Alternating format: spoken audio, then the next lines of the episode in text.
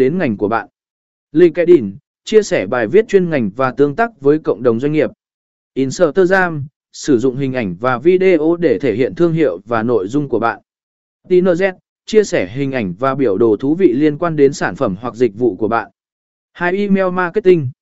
Sử dụng email để gửi thông báo về các bài viết mới, tài liệu tải về, hoặc sự kiện sắp tới cho danh sách đối tượng của bạn.